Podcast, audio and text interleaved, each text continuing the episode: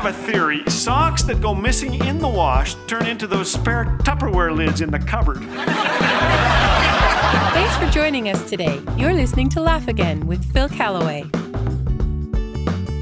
Welcome to another episode of our ever popular Good News Day.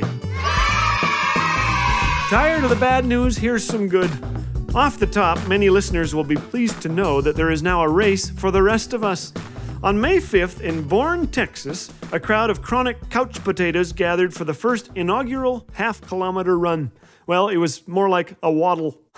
Competitors finished the course in a leisurely 10 minutes and were offered sugary beverages at the start and finish line. At the midway point sat a conveniently located coffee and donut stand for those needing a, a quick carb and caffeine boost. Those who couldn't quite leg out the 500 meters were transported from start to finish line in a 1963 Volkswagen bus for $25.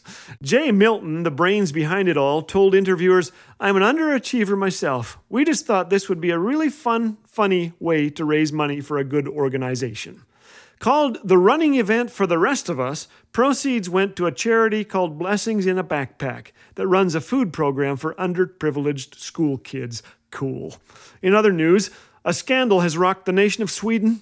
One Swedish writer lamented on social media, My whole life has been a lie.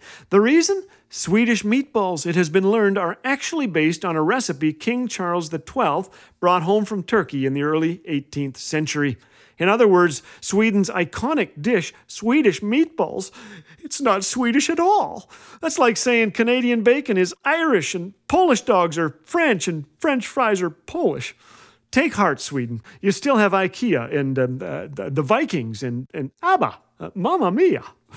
For even more bizarre news, we turn to North Carolina, where amateur beekeeper Wallace Leatherwood purchased 18,000 bees. He placed them in the cab of his truck in boxes, thankfully, but on his way home, Wallace stopped for a bite to eat and, upon returning to his vehicle, encountered a scene from my mother's worst nightmares. One box had somehow opened. The inside of the truck was swarming with 3,000 bees. What would you do? Well, Wallace climbed in with them and drove 40 miles home. There was just bees everywhere, said a friend. But Leatherwood smiles. He said, I don't use a bee suit 99% of the time, so I'm just cool with them. Well, the bees were cool with Wallace too. He didn't get stung once on the entire drive.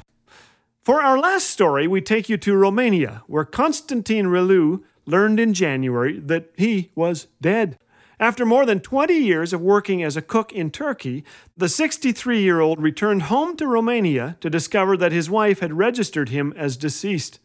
I know some guys who have been on the couch so long their wives might want to do that. Reliu has since been trying to prove to authorities that he is in fact alive. The court has so far refused to overturn his death certificate because his request was filed, quote, too late. The decision is final, said the court. I am a living ghost, Reliu told interviewers. I am officially dead, although I'm alive. Well, you know, his words remind me of some written a long time ago.